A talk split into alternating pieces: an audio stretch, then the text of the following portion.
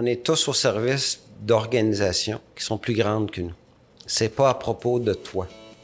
L'École d'entrepreneurship de Beauce accompagne les entrepreneurs depuis plus de dix ans. Martin Deschaines, président de l'EEB et vice-président du conseil de groupe Deschaines, reçoit Marc Dutil, président du conseil de l'EEB et président du groupe Canam, dans ce podcast où des entrepreneurs du Québec se rencontrent. Ensemble, ils abordent la grande responsabilité que porte l'entrepreneur, sa vie et ses paradoxes dans cette discussion d'entrepreneur à entrepreneur.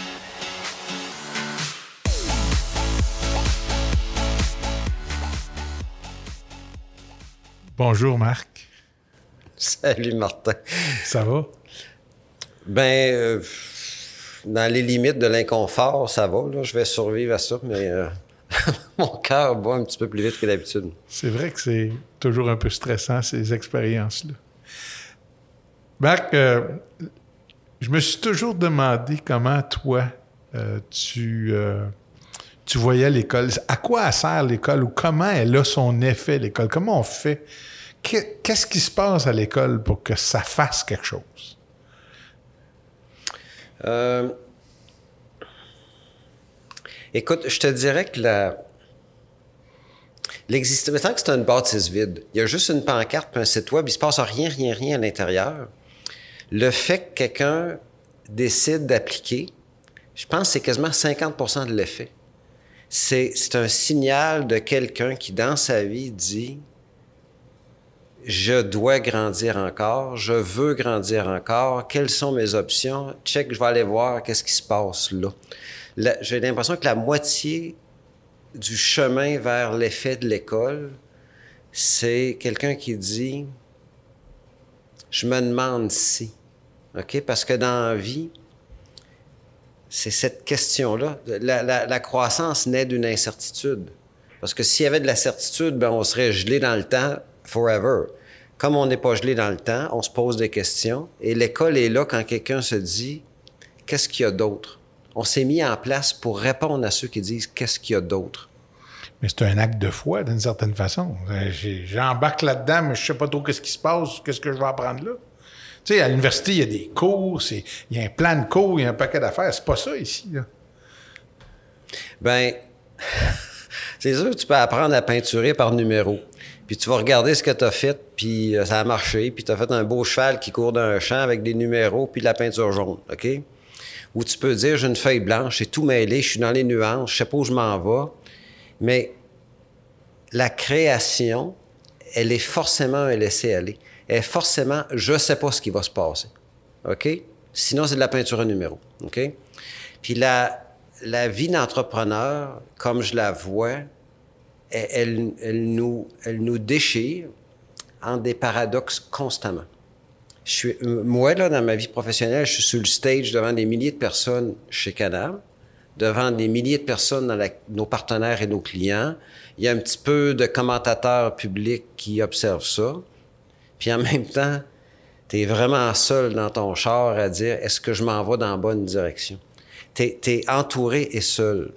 Euh, les gens te regardent, puis là, un peu, je lève, le, jupon un petit peu. Il doit être riche, lui. Hein, il doit être riche, grosse business. OK? Puis fouille un peu, tu vas voir comment il rentre de salaire. Mais en même temps, l'ensemble des ressources sont au service de l'entreprise. C'est pas une grosse piscine. OK? C'est comment qu'on ferait pour investir encore plus dans le business. Fait que les entrepreneurs disent Mon voisin pense que je suis riche, puis ma femme, elle, se dit est où l'argent? Bien, dans le business, l'argent. Puis le conjoint, c'est un meilleur mot que femme, je m'excuse, vous l'effacerai. OK?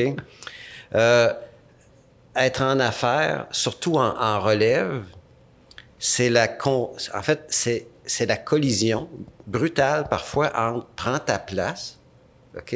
ta place à toi, mais respecte ceux qui ont bâti, qui t'ont permis de prendre cette place-là. C'est la prise de qui tu es dans le respect. C'est pas toujours facile à naviguer. Puis euh, c'est devenir président d'une entreprise ou vice-président, puis t'es pas l'actionnaire de contrôle, puis tu as des observateurs familiaux, actionnaires ou pas. Puis là, tu dis, quand j'allais finir président, je pensais que j'allais être boss, puis là, tu te rends compte, ça prend environ deux minutes, là. Je je suis pas si boss que ça. Comment je navigue ça? La responsabilité qui m'est confiée avec la nuance au niveau de l'autorité. Puis l'université, oui, elle va faire une bonne job à encadrer la matière où la réponse est disponible. OK? C'est quoi le bon taux de rendement pour justifier un investissement si tu veux 3,5 années de, de payback?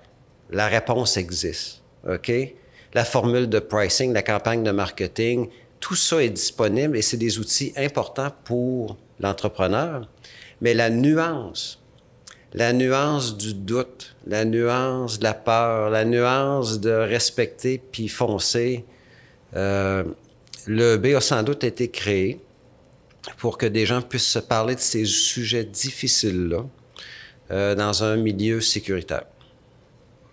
Euh, je trouve ça intéressant ce que tu dis, puis, mais souvent on perçoit l'école comme une espèce de classe, une classe typique avec un professeur en avant, alors qu'à l'école, on a, on a ça de particulier. On a un paquet de leaders qui sont dans la classe ensemble, qui non seulement reçoivent ces nuances-là, on va les appeler les nuances de ces entrepreneurs-là devant la classe, mais en même temps, les nuances de tous leurs collègues dans la classe qui viennent, qui viennent euh, euh, jaser de leurs propres expériences dans le contexte des fois qui est, qui est lancé en avant. C'est, c'est très particulier à l'école de pouvoir apprendre des autres.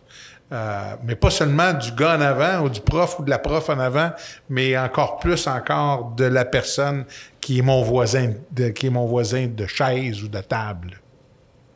Bien, tu vois, j'interviens cet après-midi. Fait que cet après-midi, je suis avec la, la cohorte C19 du programme Élite. Puis une des choses qu'on va faire ce soir, je le sais, là, on est tous assis ensemble. Euh, puis je leur demande, partagez une erreur que vous avez faite, une mauvaise décision. Puis normalement, euh, cette demande est suivie d'un grand silence. OK? Puis ce que je veux vraiment entendre, c'est pas euh, j'ai acheté le mauvais logiciel ou j'aurais dû remercier mon collègue qui ne faisait qui était pas heureux dans sa job ou j'aurais dû faire l'acquisition que j'ai pas faite.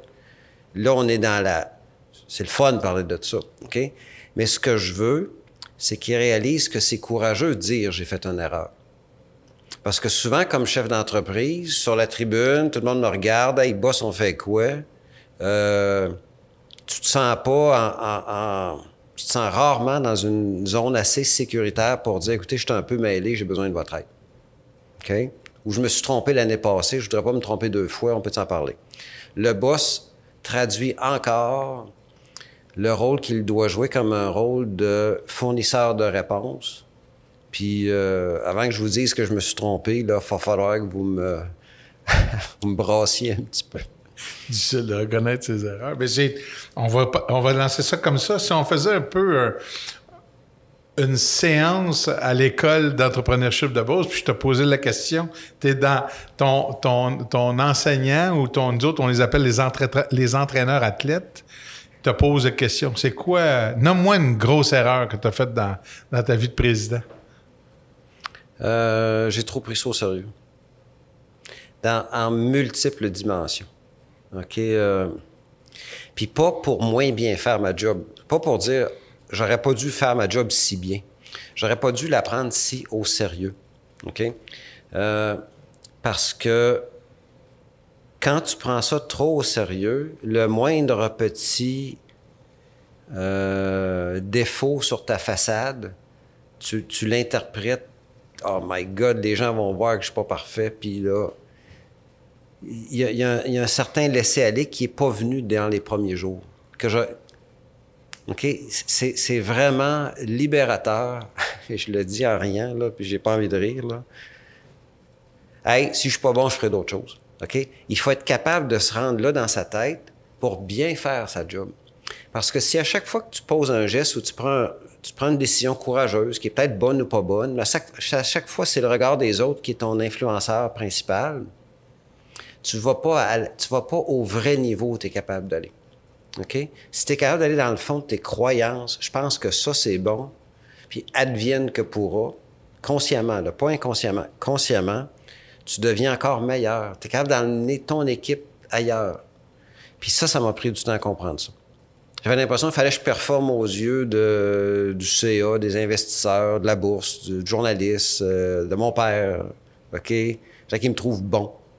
Puis, la poursuite de se faire trouver bon, euh, c'est une médaille de bronze dans la vie. OK? C'est loin d'une médaille d'or. J'étais allé faire euh, un MBA. J'ai pris la décision de quitter l'entreprise familiale à 37 ans parce que euh, la relation que j'avais avec mon père à ce moment-là, comme je me rapportais presque à mon père directement, la relation que j'avais avec lui, c'était une, relation où j'avais de la misère, où j'avais de la difficulté à répondre à ses attentes. Et en fait, c'est comme si je travaillais tous les jours pour essayer de faire plaisir. Fait que dans le sens de ce que tu viens de dire, à un moment donné, j'ai dit, si jamais mon père est pas content de moi, il va se débarrasser de moi. Fait que j'ai dit, faut que je m'enlève le tag déchaîne dans le front, fils de boss, puis il faut que j'aille faire d'autres choses dans la vie. Alors, j'ai décidé d'aller faire un MBA à temps plein. Et euh, faut dire que quand j'ai annoncé ça, mon père n'était pas très, très content parce qu'il n'avait pas prévu que j'y annoncerais ça. Mais pour moi, c'était important de faire ça. Et quand je suis rentré à l'école au départ, ma vie tournait autour de l'entreprise. Toutes mes expériences, à chaque fois qu'on amenait des concepts quand j'allais faire mon MBA, les concepts m'étaient amenés, je les réfléchissais toujours dans la mentalité de Deschaines. Et, euh, mais cette exposition-là externe à l'entreprise, cette sortie-là, m'a permis euh, littéralement de m'affranchir de cette relation-là que j'avais avec mon père, de lui faire plaisir, puis de commencer à me faire plaisir comme dirigeant, à me faire plaisir comme personne qui dirige, puis à être moi-même. Parce que quand tu travailles à faire plaisir à quelqu'un d'autre, tu travailles pas pour te faire plaisir à toi-même, tu travailles, travailles d'abord pour faire plaisir à quelqu'un d'autre. Je trouve ça intéressant le concept que tu amènes d'avoir pris ça trop au sérieux parce que parce que je pense justement que la première chose qu'il faut que tu fasses, c'est qu'il faut que tu sois toi comme dirigeant. Si tu n'es pas toi, ça ne fonctionne pas. Mais ça fonctionne jusqu'à un certain point. OK? Ça fonctionne jusqu'à temps que ça ne fonctionne plus. Oui. OK? Parce que la paye rentre, euh, les promotions viennent, euh, les accolades viennent, euh, puis tu dis, coudon, je dois être une trail intéressante? je monte des marches. Mais si c'est pas ta trail à toi, mais à un moment donné, euh, tu te dis, qu'est-ce que je fais ici? Hein? C'est ça. Et je ne me, retrouvais pas. T'as-tu. Euh, comment ça a été. Euh, comment ça s'est passé prendre la relève familiale? Tu sais, toi, tu es l'aîné, je pense, hein, dans ta famille, Marc, c'est ça? oui. Alors, pourquoi toi, c'est toi qui se retrouve chez Canam? Euh, comment ça s'est passé? Comment ça, s'est passé, cette sélection-là? C'est une sélection naturelle de l'aîné tout le temps dans une entreprise familiale? Ou comment tu vois ça, toi? Bien là, tu parles comme un vieux roi européen, là. Euh, mon père m'a offert la job chez Manac. Je m'en rappelle, là, j'étais marié, ça faisait une couple de mois, il dit Assis-toi, j'aimerais que tu rentres à Saint-Georges, tu vas être prêt, tu vas être pas président, mais tu vas rentrer chez Manac. Puis j'ai dit non. J'ai dit non parce qu'à partir de l'âge de 14, 16, 17, 18, 19, j'avais tout le temps travaillé chez Canam. Puis pour les gens, là, c'est encore mêlant. encore il y a deux semaines, on m'a dit Ah, vous êtes le président de Canac Marquis. OK, là. ça m'arrive encore. Mais j'ai dit non. OK? C'est drôle parce que l'EEB est né parce que quelqu'un m'a demandé quelque chose, puis j'ai dit non. L'EEB, c'est sur le rebond de quelque chose que c'était créé. OK? Fait j'ai fini chez Canam parce que j'ai refusé l'offre d'aller chez Manac. Puis, euh, je pense que j'ai été manipulé, là, parce que il y avait... Euh, j'ai fait de l'informatique depuis que j'ai 14 ans. À, 16 ans, j'enseignais l'informatique au cégep. J'ai été à New York pour faire de l'informatique. C'était mon dada. Puis euh, j'ai rentré à Saint-Gédéon pour aider en informatique. en fait, on m'a fait à croire que j'allais à Saint-Gédéon pour aider en informatique, mais c'était un peu le véhicule par lequel je m'introduisais dans l'entreprise. Puis je suis... Euh, un coming out, là, je suis un, intellectuel introverti. Là, je, je gère ça du mieux que je peux, là, mais c'est ça mon état, mon état naturel. Moi, je pense que je le savais déjà, là, mais Ouais. pour ceux qui nous écoutent, ça vaut à peine qu'ils le sachent quand même. Puis je suis capable de faire un speech, là, j'ai pas peur. Mais dites-moi là d'avance, OK? Poussez-moi pas sur la scène, s'il vous plaît, OK? Mais quand tu fais de l'informatique, OK, qui est codé, codifier des choses, il faut forcément que tu les comprennes. OK? Puis là, on est dans le technique, mais le dessin d'atelier dans mon métier, il y, avait littéralement, à la fin des années 80, un bout de papier avec un dessin. Puis là, le travailleur regardait le dessin puis disait, OK, je sais où faire les trous, je sais où mettre de la soudure. Informatiser ça a été un doctorat dans le métier de Canam. faut que je comprenne ce que le client veut. faut que je comprenne ce que l'architecte veut. Faut que je comprenne les éléments techniques. faut que j'aille voir le gars dans l'atelier puis dire, écoute, euh, explique-moi ça, je suis tout mêlé. Tu es constamment en dialogue avec des gens, puis tu codifies leur façon de travailler. Euh, ça m'a emmené chez des clients, chez des fournisseurs. C'était la porte d'entrée pour que je comprenne le métier, de savoir de quoi je parle. OK? Toi, c'est des diamètres. Moi, c'est des, euh, des, euh, des profilés d'acier. On a chacun nos métiers. Mais euh, c'est comme ça que je suis rentré. Puis, ce que je raconte souvent, c'est que j'ai jamais bien fait une job. Je l'ai jamais bien faite parce que la minute je l'avais compris, all right, Nix, embarque, embarque dans d'autres choses. Fait que quand j'avais compris euh, un peu les ventes, ben, OK, viens-t'en, on va aller voir l'ingénierie, viens-t'en, on va aller voir ça. Fait que je me suis retrouvé à 38, 39 ans. C'est trop jeune, c'est quasiment criminel, mais nommé président de Canam. Puis j'ai cette job-là depuis 18 ans. La job de président, c'est la job que j'ai faite le plus parce que toutes celles qui ont précédé, c'était OK, next, va ailleurs, va ailleurs. Tu étais tout le temps en déséquilibre. OK? Fait que c'est, un peu ça le chemin chez Canam. J'ai une question à te poser parce que dans mon cas, ben, je, vais l'introduire en, expliquant ma petite histoire, mais tu, euh, tu réagiras à ça après ça. J'aimerais bien ça. Ton nom dans tout ça, est-ce qu'il t'a nuit ou il t'a favorisé? Et je m'explique. Dans mon cas, euh, souvent, quand dans, chez Deschaines, quand j'émettais mon opinion, OK, souvent, on n'entendait pas juste mon opinion, mais on entendait Deschaines qui disait une opinion.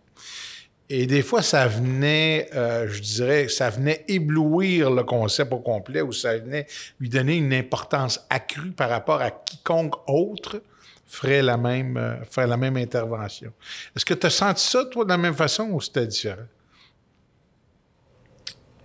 Écoute, j'ai commencé à 14 ans. J'étais là dans, sur le chiffre de soir à Saint-Gédéon, puis je boffais des billes. Boffer, là, c'est un. C'est quoi un grinder en français? Là, OK? Puis j'enlevais la rouille, c'est c'est mon- c'est poutres, puis j'arrivais à la maison, j'avais de la poussière partout. Puis euh, même à 14 ans, j'étais le gars du boss. J'ai- porté ces vêtements-là depuis le début. OK? Puis même à ce moment-là, il y a des messieurs de 50, il y avait peut-être, il y avait peut-être 25, il m'avait l'air de 50, mais il me disait un jour, tu vas être mon boss. À 14 ans, je commençais à recevoir ce, ce, ce brouillage-là. OK? Euh, en contrepartie, euh, il y a des choses auxquelles j'ai cru. J'ai- peut-être ma moyenne au bat n'est pas de 50, là, c'est peut-être en bas de 50, mais quand j'ai cru à des choses qui ont aidé l'entreprise, j'avais peut-être le courage de mon nom. Un peu comme toi, là. S'ils veulent me mettre dehors, ils me mettront dehors, là, mais ça va être euh, un, un step plus compliqué que l'autre. Fait que comme j'y crois, j'y crois. OK? Puis, euh, faut que tu sois capable d'assumer ça dans le respect, pas dans l'arrogance. C'est- des nuances, là. OK, là? Puis, euh, je m'appelle Dutil, je vais vous protéger. OK? Fait que- puis mon père, mon père, mon père, mon père. je peux pas pas parler de mon père, c'est, c'est, l'architecte de toute cette organisation-là. C'est encore, chez eux, c'est lui l'actionnaire principal. Mais peut-être qu'une fois de temps en temps, j'étais capable de dire à mon père, on peut s'asseoir, s'il te plaît, puis passer un message qui était, c'est pas facile pour moi, là, OK? Mais qui était, pour moi, ce qui était pas facile, c'était impossible pour l'autre. OK? Peut-être que ça l'aide des fois. OK? Mais, euh, tu sais, quelqu'un m'a déjà dit, euh, quelqu'un avait perdu son père jeune. Il dit, moi, j'étais adolescent, j'ai perdu mon père. J'aurais aimé mieux me chicaner avec pour le reste de ma vie que de le perdre quand j'étais jeune. Fait que des fois, en relativisant les choses, tu dis, bon, ben, on vit dans un milieu euh, intense, on brasse des choses, puis j'ai, long, j'ai souvent donné une conférence sur la relève en famille, puis je disais, il y a trois états. Euh, vous n'êtes pas capable de vous sentir, euh, vous vivez une harmonie parfaite, puis vous avez des débats musclés. Puis vous pensez que l'harmonie parfaite, c'est l'état normal. C'est l'harmonie, c'est les débats qui est, l'état normal. L'harmonie parfaite, vous vous dites quoi? Il a fait beau hier, c'est ça. c'est ça l'harmonie. On regarde par en arrière. Mais quand c'est harmonieux, ça se fait tout ensemble. Mais le débat, le débat t'amène par en avant. Puis ce qui est dur pour moi, c'était dur pour moi, là. Puis on parlait de ne pas prendre personnel puis de laisser aller. C'est de pas de, de pas mettre son ego dans le débat. OK? Ça, ça c'était bien, bien difficile. OK? Tout cas. Non, intéressant. Tu, c'est quoi, ça a été quoi? Euh, donne-moi une des décisions difficiles que tu as eu à prendre dans, dans ton leadership ou dans ta, dans ta présidence de, de Canam?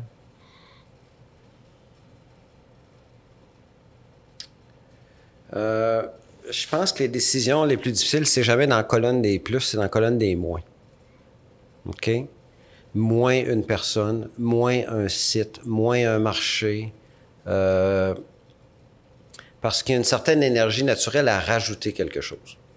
Embaucher, grandir, investir. Il y a, un frein qui qui est, parfois difficile à surmonter, à dire à un collègue, écoute, là, ça marche plus. Puis dans mon tempérament, j'ai souvent attendu trop longtemps.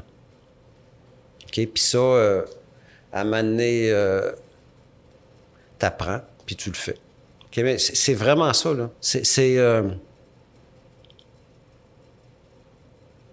Écoute, euh, l'autre chose aussi, c'est de créer une séparation entre l'entreprise et toi. Mais ça, c'est pas une décision. C'est pas comme à matin, je pose ce geste-là. C'est un état d'esprit. C'est un, un, un pivot d'esprit qui dit euh, toutes les belles récompenses, la notoriété, l'influence, les amitiés qui viennent avec le titre et le rôle que je joue, c'est pas moi. Il, est il, est possible que ceci me soit retiré, puis je serai pas moins moi. C'est vraiment dur, ça. OK? Parce que tout ton milieu autour de toi, euh, peut-être qu'il te dit ce que tu veux entendre, mais il te valorise beaucoup par le rôle professionnel que tu joues. Avec l'image qui vient avec. Ben oui. As-tu l'impression que l'image que les gens ont de toi comme président, c'est la même image que tu vois dans le miroir tous les matins? J'espère que oui. Euh, j'ai fait un trois En fait, on a fait une belle, euh, une belle démarche. Euh, j'ai demandé au, nouveau conseil de Canam un, profil de compétences. Le, le, titulaire du poste, c'est quoi les 12 compétences principales que vous pensez qu'il devrait avoir sur 48? CEO, tu parles? Non, de moi, là. président de toi. De moi, là. OK, là. Mais en fait, c'est pas moi. C'est la personne qui occupe ce poste-là. Okay? j'ai dit du CEO. Puis ensuite, je me suis retourné vers l'équipe de direction, plus quelques collègues, environ 15-20 personnes. Maintenant, vous allez me donner du feedback sur ces dimensions-là. OK? Vous allez me montrer mes angles morts. OK? Intéressant. ouais. OK? Puis là, la, consultante à qui je me suis assis, une dame euh, bien, bien fine, a dit là, faut avoir l'esprit ouvert aujourd'hui. Il faut pas se fâcher. Hein? Mais non, c'est bien cool. Moi, je me fâcherai pas. Non, mais elle dit, je suis sérieuse. Il ne faut pas se fâcher. Puis, je te dirais que sur 12 dimensions, il y en a trois. En fait, la collision, c'est pas je pense que je suis pas bon là-dedans, puis le monde qui dit on est d'accord. C'est pas ça la collision. La collision, c'est je pense que je suis vraiment bon là-dedans. Puis tes collègues qui disent ben pas sûr, OK? Puis ça, ça a été le fun parce que quand je l'ai reçu, j'ai dit parfait. J'ai dit, vous me voulez du bien. J'ai dit, des gens qui me veulent du bien, il ne peut pas sortir quelque chose de mauvais si je le reçois. OK? je l'ai reçu. Je me suis assis devant l'équipe de direction. J'ai dit, OK, voici l'histoire. C'est le temps, là. Dites-le, j'ai tout lu, là. Puis euh, j'ai introduit des mécanismes dans la gestion chez Canam pour contrecarrer certains angles morts que j'avais. OK? Un, Marc, des fois, on a besoin d'un call, ça peut être bien simple, là. OK, super niaiseux, code vestimentaire. Y a quelque chose de plus niaiseux que ça? Bien, ça se peut que je prenne trois semaines pour. Euh, on a-tu le droit de porter des Bermudas ou pas? Puis mon équipe de direction a dit là, là, prenons deux minutes au lieu de deux semaines. Go, next. Fait que j'ai introduit dans mon, dans mon système de gestion, y a-t-il quelque chose qui niaise? Je suis sérieux, là. Puis je, vous le demande gentiment, je n'essaie pas d'être drôle. S'il y a quelque chose qui niaise, go, on flush. Fait que ça, j'ai fait ça. OK? Je suis, comme je suis introverti, euh, mon feedback, n'est pas spontané. Mon feedback, il est structuré. J'ai structuré des rencontres avec mes collègues fréquemment. Il est dans l'agenda. On se parle parce que c'est pas mon réflexe d'appeler, puis là, je vais tout nommer ces gens-là que j'apprécie tant. Mais, hey, ça fait longtemps que j'ai pas parlé à Mike, je vais appeler Mike. C'est pas dans ma nature. Fait que là, j'ai introduit dans ma. Fait que le fait que j'ai eu du feedback honnête m'a aidé. Mais je te dirais que c'est. Euh, c'est ça. Ça. Tu. Euh, ton père travaille beaucoup encore dans l'entreprise. Toi, comptes-tu faire. Euh, à travailler encore dans l'entreprise aussi longtemps que ton père y travaille. Tu vois ça comment, toi, la continuité de ta carrière, ou tu la vois comment? Moi, je me suis, retiré pour faire de la place à mon frère. Mais toi, tu vois ça comment? Euh, la continuité de ton leadership dans, l'entreprise? C'est drôle. Euh, j'ai des très, très bons chums, puis des fois, après une bouteille de vin qu'on vient de finir, on regarde la bouteille de vin, puis on dit qu'est-ce qu'on pourrait mettre dedans? Puis c'est fois, on se fait des petits concours. OK? Bien, je te gage que le premier qui va être grand-père, ça va être moi. Puis là, on écrit un petit papier, on met ça dans la bouteille, on la ferme, puis un an plus tard, on la rouvre, puis on se donne une petite récompense à celui qui avait raison. Là, on est à l'âge de se dire, je me demande quel de nous autres va prendre la retraite en premier. OK? Puis, on est incapable de sceller la bouteille parce qu'on est incapable de comprendre la question. Ça veut dire quoi? Ça. OK? Puis récemment, j'étais avec des exécutifs de moulins d'acier, puis ils sont pas propriétaires de l'entreprise. Puis il y en a un qui dit, ben moi, euh, à 62 ans, mes investissements, mon fonds de pension, ma femme prend sa retraite. Il y avait tout un calendrier que je suis incapable de trouver. OK? Puis là, ils sont virés vers moi, puis ils ont dit, ben toi, c'est pas pareil. Comme tu es membre d'une famille actionnaire d'une entreprise, le concept de séparation, il va être presque impossible. La séparation, ça serait forcément disposer de quelque chose dont tu ne voudras pas disposer.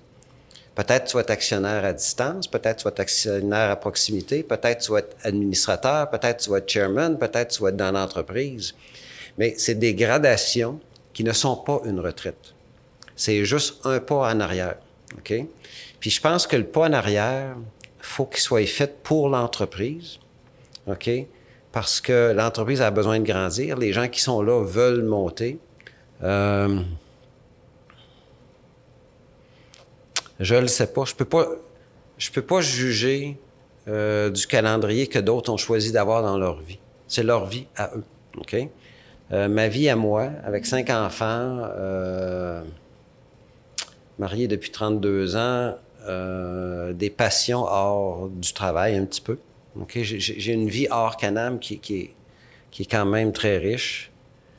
Euh, je pense que il me reste encore peut-être un bon 8-9 ans à donner. Puis j'aimerais un rôle de conseiller, un rôle d'administrateur, un rôle de chairman, on verra. Puis il y a un collègue qui m'a dit, tu sais, Marc, gardez-nous le nom d'utile éloignez-vous pas. On a besoin de savoir qu'il y a une, provenance et une destination. OK, qui est au-delà de satisfaire un actionnaire à court terme. Il y a quelque chose qui nous rassure d'avoir dans notre imaginaire ou dans notre quotidien, OK, un membre de la famille. Ça fait que je reçois ça aussi avec responsabilité. C'est un, c'est un, un gros débat parce que même une entreprise comme la nôtre qui est euh, chez Groupe des chaînes, euh, j'estime que d'ici trois ans, à peu près, on va avoir atteint à peu près 2 milliards de chiffre d'affaires. Puis là, on n'a on pas d'enfants directement déjà dans la gestion, la quatrième génération, je dirais. Mais là, en même temps, on se demande à un moment donné si comment on fait intervenir nos enfants là-dedans, puis est-ce qu'ils veulent faire ça, puis est-ce que l'entreprise peut se permettre encore un successeur familial, d'une part, puis d'autre part, on se questionne sur comment on garde cette valeur familiale-là, cette proximité familiale-là, s'il n'y a pas un leader familial. Comment on deal avec tout ça? Euh, c'est parce que c'est une il y a une particularité. Il y a une particularité chez Canam, il y a une particularité aussi chez Deschaines. C'est très différent. C'est, euh, euh, mais euh, tu sais, nous, on pense pas au court terme chez Deschaines. On a toujours la vision du long terme en avant. On pense pas à court terme jamais. Alors, comment, comment on a... Attends un peu, je t'interromps. On pense pas au court terme chez Deschaines. Est-ce que c'est on pense pas à court terme chez l'entreprise Deschamps ou on pense pas à court terme dans la famille Deschamps? J'aime, j'aime ce que tu dis. Je vais te dire que dans la famille Deschamps, on n'est jamais, on n'est jamais au court terme. Comme je pense que même comme, comme quand j'ai dirigé Deschamps, moi, ce qui se passait aujourd'hui, demain, puis le mois prochain dans Deschamps, j'avais peu d'influence dessus comme dirigeant de l'entreprise. Il y avait beaucoup d'autres personnes qui s'occupaient du courant puis du court terme. Ma vision de dirigeant, c'était de regarder bien plus en avant pour assurer que le court terme était assumé par le long terme après. Mais tu as raison, c'est intéressant de pouvoir justement distinguer le court terme du long terme et qui doit y penser. Mais la vision, notre investissement, c'est un investissement long terme et non court terme. Euh, s'il n'y avait pas tant de monde qui nous écoutait, euh, euh, peut-être vous auriez dû nommer l'entreprise Plomberie Nationale. OK? Parce qu'il y, a quelque chose dans l'imaginaire. C'est quoi Deschênes? C'est quoi, c'est quoi la famille? Puis j'ai trop de copains où cette zone-là, elle est confuse.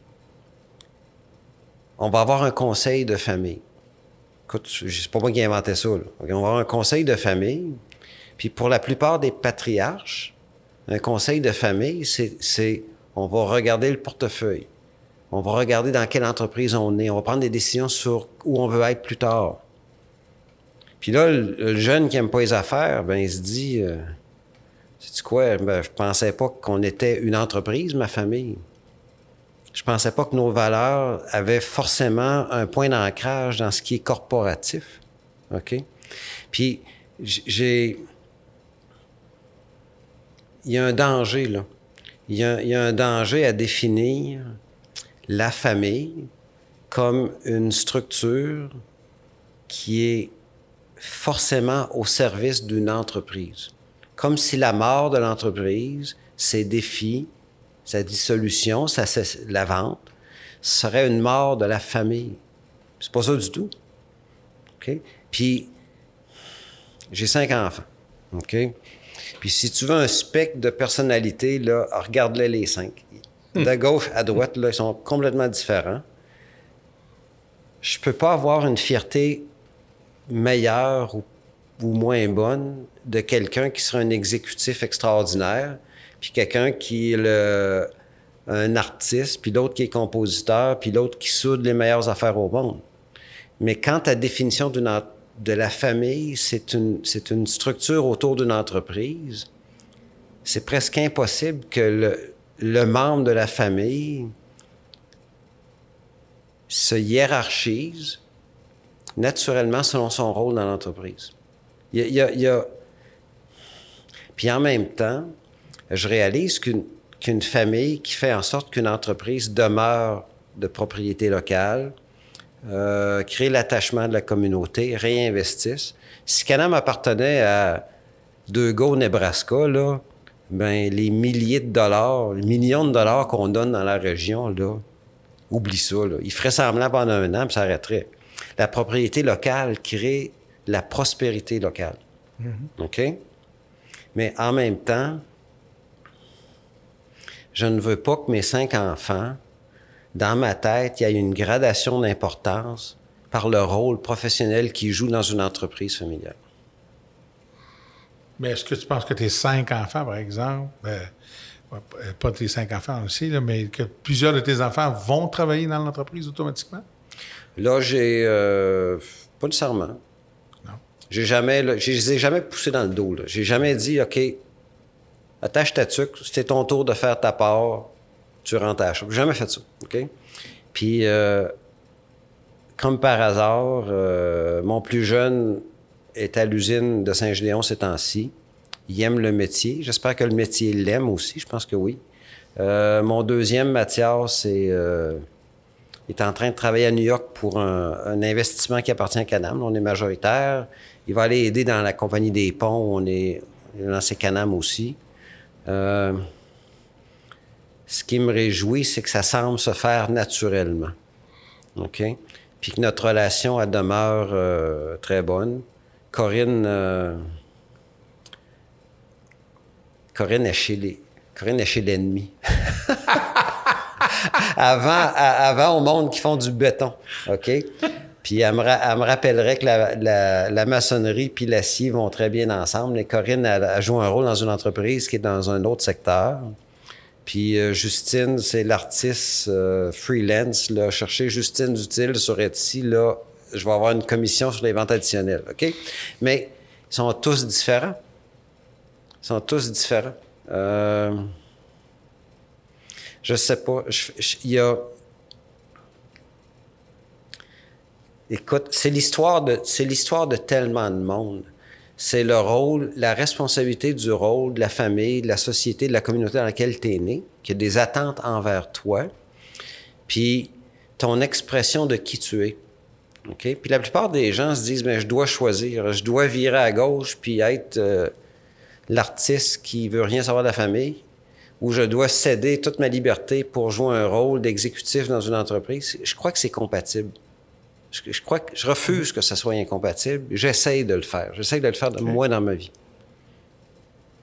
Je, t'amène ailleurs parce que tu as dit quelque chose d'intéressant. Puis j'avais cette conversation récemment, cette conversation-là récemment avec euh, un de mes enfants qui euh, est. Euh, je parlais du rôle que de notre.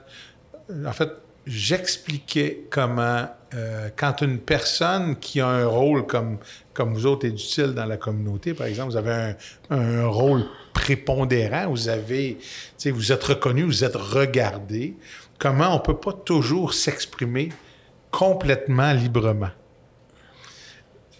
Comment tu vois ça, toi? Est-ce que tu penses vraiment que tu peux dire tout ce que tu penses ou tu es toujours obligé, comme dirigeant, mais aussi comme famille dans ta communauté, comme entreprise dans, des communautés, parce que vous êtes dans plusieurs communautés, est-ce que tu as le droit de dire tout ce qui te passe par la tête ou tu es toujours obligé d'avoir une retenue? Ah, euh, tu sais, j'ai été. Euh, Canam a été public de 1984 à 2017. Ça fait 33 ans. Tu peux pas tout dire. En fait, c'est illégal de tout dire. OK?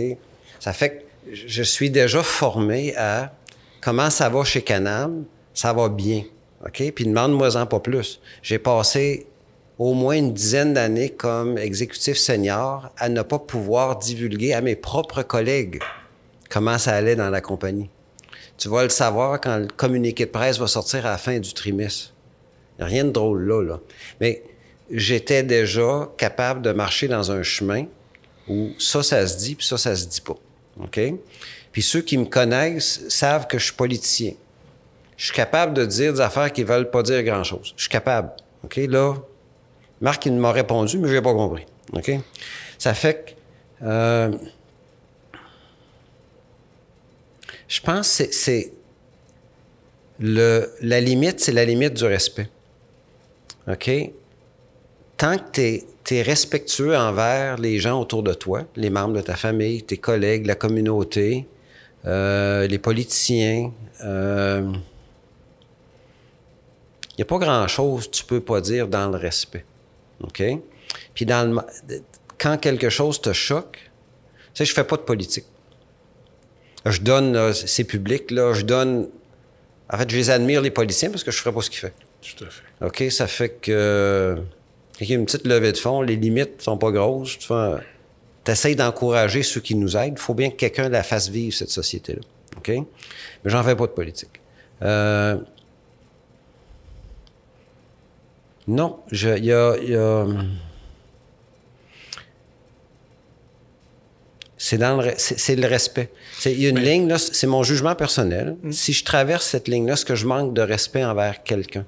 Je pense que c'est tout le temps ça le filtre. Mais prendre une position politique, par exemple, c'est pas manquer de respect. De dire, par exemple, on arrive aux élections fédérales bientôt, prendre une position politique pour dire, moi, je pense que c'est ça qu'il faudrait voter, pas sûr que vous avez fait ça dans le passé chez vous. Peut-être que c'est connu un peu. Je sais que vous avez eu des politiciens dans la famille aussi. Là. Mais, euh, et dans votre famille, euh, euh, vers, dans les générations précédentes. Mais euh, penses-tu qu'on peut faire ça encore, être une entreprise, puis prendre des positions politiques dans une communauté, puis dans un. Oh oui, écoute. OK, c'est du niaisage, là. Mais dans le temps, ils faisaient le Colisée à Québec, l'amphithéâtre à Québec. Puis il y avait un lobbying du bois qui disait euh, faudrait que ça soit fait en bois, l'amphithéâtre de Québec. Là, j'ai appelé euh, un ou deux journalistes, j'ai dit là, foutez-moi la paix, là, puis j'ai exprimé une opinion sur un sujet public. OK? Ça, c'est correct. Euh, je viens d'écrire un livre, cher ami Martin. OK, là, puis un des chapitres, c'est ça. À lire, à lire. À lire, merci beaucoup. J'ai beaucoup apprécié. D'ailleurs, pour ceux qui aiment mieux écouter, comme vous faites maintenant, version audio sort cet automne. OK? Mais. Euh, je me positionne sur l'immigration. Je pense qu'on devrait avoir plus d'immigrants reçus au Québec. OK? Puis, je ne vois pas dans l'immigrant l'ingrédient qui nous transforme. Il y, a, un humain, là, qui... qui...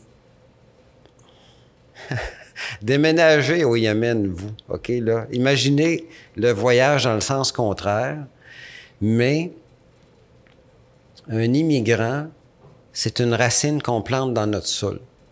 OK? Et il va s'abreuver de ce qui est autour. Il va avoir des pousses, des pousses qui vont naître chez nous, qui vont être natifs de chez nous. Euh, puis notre équipe en a besoin. Puis c'est pas juste je manque de soudeur, c'est vraiment pas rien que ça. C'est la richesse culturelle, euh, ethnique, euh, les horizons différents. Je pense que c'est un peu drôle pour les Québécois qui viennent d'ailleurs. On vient d'ailleurs. On vient tous d'ailleurs. On vient tous d'ailleurs, de dire je veux plus qu'ils viennent de monde d'ailleurs, quand nous-mêmes on vient d'ailleurs. OK? Moi, ça fait 250 euh, ans, peut-être toi, c'est 300, puis l'autre, c'est la semaine passée. On vient tous d'ailleurs. Tout à fait. fait que ça, pour répondre à ta question, c'est une position, c'est un sujet public que j'hésite pas à prendre. Euh, j'ai des amis qui disent, euh, tu veux qu'on parle de politique fédérale, euh, ils ont trop dépensé Ottawa. On le saura jamais. C'est pas comme si, au 10 ans, il y a une pandémie, puis on va faire un concours de qui a mieux réagi en pandémie. Il y en a eu une dans le dernier siècle, on l'a gérée. Est-ce qu'ils ont bien fait? Je le sais pas. Mais je suis content de ne pas avoir été là. Non, mais mm. pas de vrai, là. Tu sais? Ça fait que. J'aimerais, euh, il, nous reste à peu près une dizaine de minutes. J'aimerais ça qu'on parle un peu de, de, de, euh, de ta vie d'entrepreneur, puis comment, qu'est-ce que tu aurais fait différemment dans ta vie d'entrepreneur? Puis je sais que tu es, un gars qui regarde pas beaucoup en arrière, mais qui, qui regarde en avant en voulant toujours euh, faire mieux. Mais qu'est-ce que tu aurais changé quand tu regardes un peu en arrière?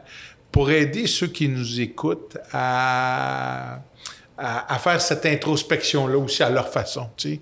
Euh, bon, probablement que tu serais venu à l'école. Puis moi aussi, si l'école d'entrepreneurship de Beauce avait existé, euh, je serais probablement venu à l'école aussi parce qu'elle a, elle a une grande influence sur plusieurs, puis elle aurait eu une grande sur moi. Mais toi, tu aurais fait quoi de différent? c'est drôle. Tu sais, Martin, qu'une de mes passions, c'est la pêche au saumon. Puis euh, j'étais avec un jeune guide il n'y a pas longtemps, puis je dis Ah, maudit que j'aimerais ta job. c'est ma passion. Moi, j'ai rencontré Catherine. J'étais littéralement guide de canot camping dans le nord de l'Ontario. C'est comme ça que j'ai rencontré ma femme. J'avais un canot sur le dos, une rame dans les mains, puis je rentrais dans le bois pour 30 jours. Puis je rentre encore aujourd'hui d'un magasin de plein air, puis je peux pas dire que ça fait mal, mais il y a, y a quelque chose qui me tourne dans le ventre. OK? Fait que là, on n'est pas là dans. On n'est pas dans l'école d'entrepreneurship, puis Canam, puis euh, j'aurais dû aller chez Manac. On n'est vraiment pas là-dedans, là. OK? Euh, mais je pense que un nourrit l'autre. Ce que j'ai appris quand j'ai vécu ça, j'ai appris la débrouillardise, j'ai appris à, vivre en société, j'ai appris à aider du monde. Euh, puis aujourd'hui, je suis en train d'apprendre d'autres choses qui vont nourrir quelque chose. Euh, c'est sûr que la... Je peux pas faire le plus et le moins de travailler dans une entreprise familiale. Je peux pas dire les difficultés d'être en affaires en famille. OK? Euh, la somme des plus et des moins, c'est un, un, résultat dans une grille Excel. Je peux pas dire ça. Je peux juste dire, j'ai pris des décisions avec ce que je savais, avec les valeurs que mes parents m'ont données, puis si t'aimes pas ça, lève-toi, fais d'autres choses. Mais je, je suis pas victime d'un sort. Euh, écoute, c'est ma pire réponse à toutes tes questions des dernières 45 minutes, mais je suis pas capable de réimaginer une fourche dans ma vie, que ce soit il y a 15, 20, 25, 30, 35 ans, puis dire j'aurais dû virer à gauche. OK? Parce que si, je commence, si je commence à faire ça, là, il y a bien des affaires que quelqu'un commence à, remettre en question dans sa vie. Je suis où je suis maintenant. Il y a une phrase que j'aime, je suis exactement où je devais être.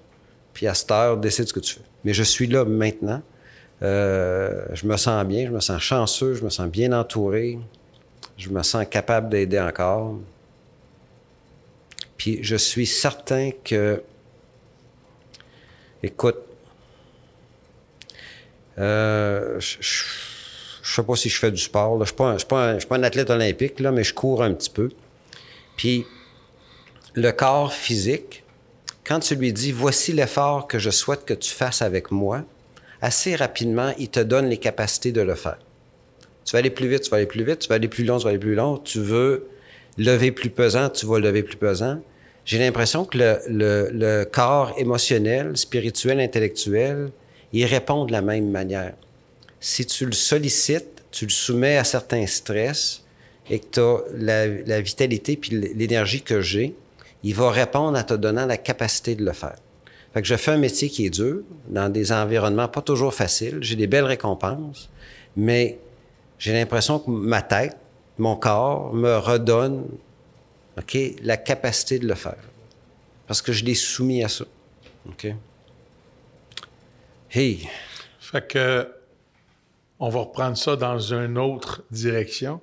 Si tu avais à conseiller quelqu'un qui demain matin prendrais ta job chez Canam, tu lui dirais c'est quoi qu'il faut qu'il fasse pour pas s'enfarger ou pour pas pour pas qu'il se blesse ou qu'il manque son coup, quelque chose comme ça? Euh, on est tous au service d'organisations qui sont plus grandes que nous. C'est pas à propos de toi. OK? Puis ça, je, ne l'ai pas compris tout de suite. OK? Je l'ai pas compris tout de suite. Euh, puis le mot aime, là, aimer, là, je, il est peut-être euh, trop surutilisé, là, mais aime les gens avec qui tu travailles, les clients qui ont besoin de toi, les communautés où tu es, sois respectueux des gens, euh, respecte l'argent.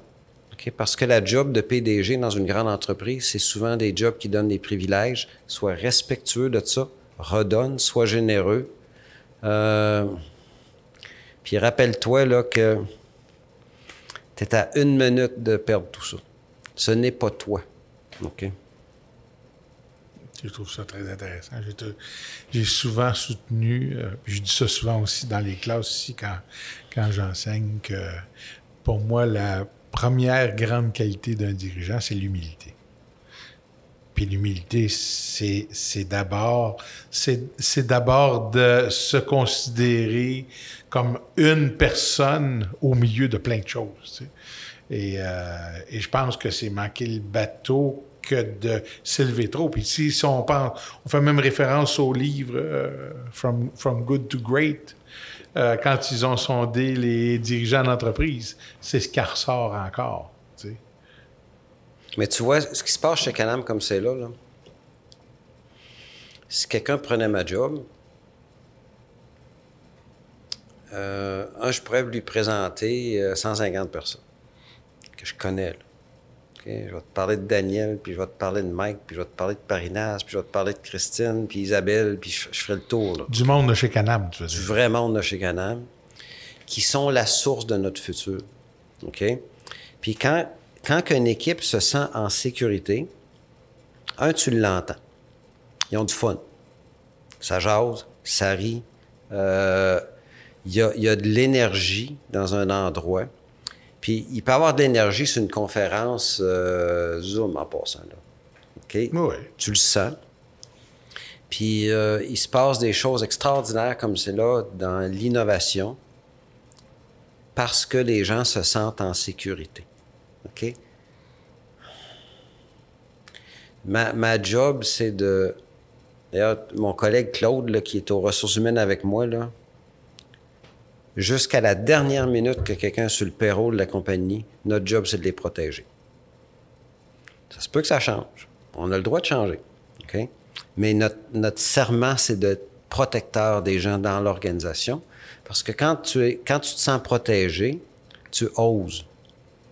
Puis là, je vais dire, je dirais pas à quelle usine, j'ai des collègues qui écoutent peut-être cette, ce podcast-là, là, mais J'étais dans une usine dans les derniers six mois. Comme je les ai toutes visitées, ça, ça, ça te laisse les options. Quelqu'un vient me voir avec une idée qui est vraiment bonne.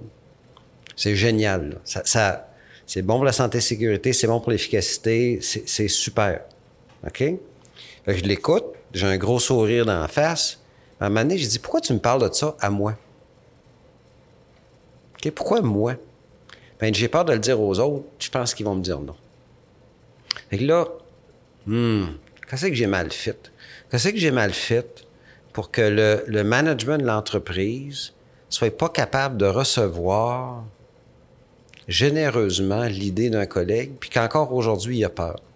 Fait que ma, ma bataille, c'est clairement, il y a encore du monde qui se sent menacé par une, une idée, puis c'est pas demain que je vais avoir fini. C'est drôle parce que c'est un problème qu'on retrouve euh, à bien des endroits. Tu sais, je, suis certain que chez nous, chez des chaînes, j'ai eu plein de situations comme ça, où des gens émettent pas des idées ou les, émettent. Pourquoi tu n'as pas pensé à ça? Je me souviens, je me souviens d'un employé ou d'une personne, j'aime pas le mot employé, moi j'ai toujours détesté mon employé, mais une personne dans l'organisation qui dit euh, les clients viennent placer leur commande au comptoir à 11h30. Puis parce qu'on prend du temps pour se préparer notre commande, ils repartent, ils vont chercher à dîner, puis ils reviennent après le dîner. Fait que la personne a dit euh, Pourquoi qu'on n'aurait pas un restaurant ici? Les gens arriveraient ici, placeraient leur commande, ils mangeraient leur lunch, puis ils repartiraient. là, c'est une idée loufoque, en soi. Mais le dirigeant dit On l'essaye. Ben, à partir du moment où on a fait ça, on avait chez nous, à ce moment-là, un restaurant qui servait de repas aux, clients, bien entendu, mais également au staff. Ça a tout changé une perspective dans l'organisation par une simple idée loufoque qui était ben, plutôt que les clients partent aller manger ailleurs pour manger ici. Des idées comme ça, il y en a des foules. C'est fascinant. C'est vraiment fascinant.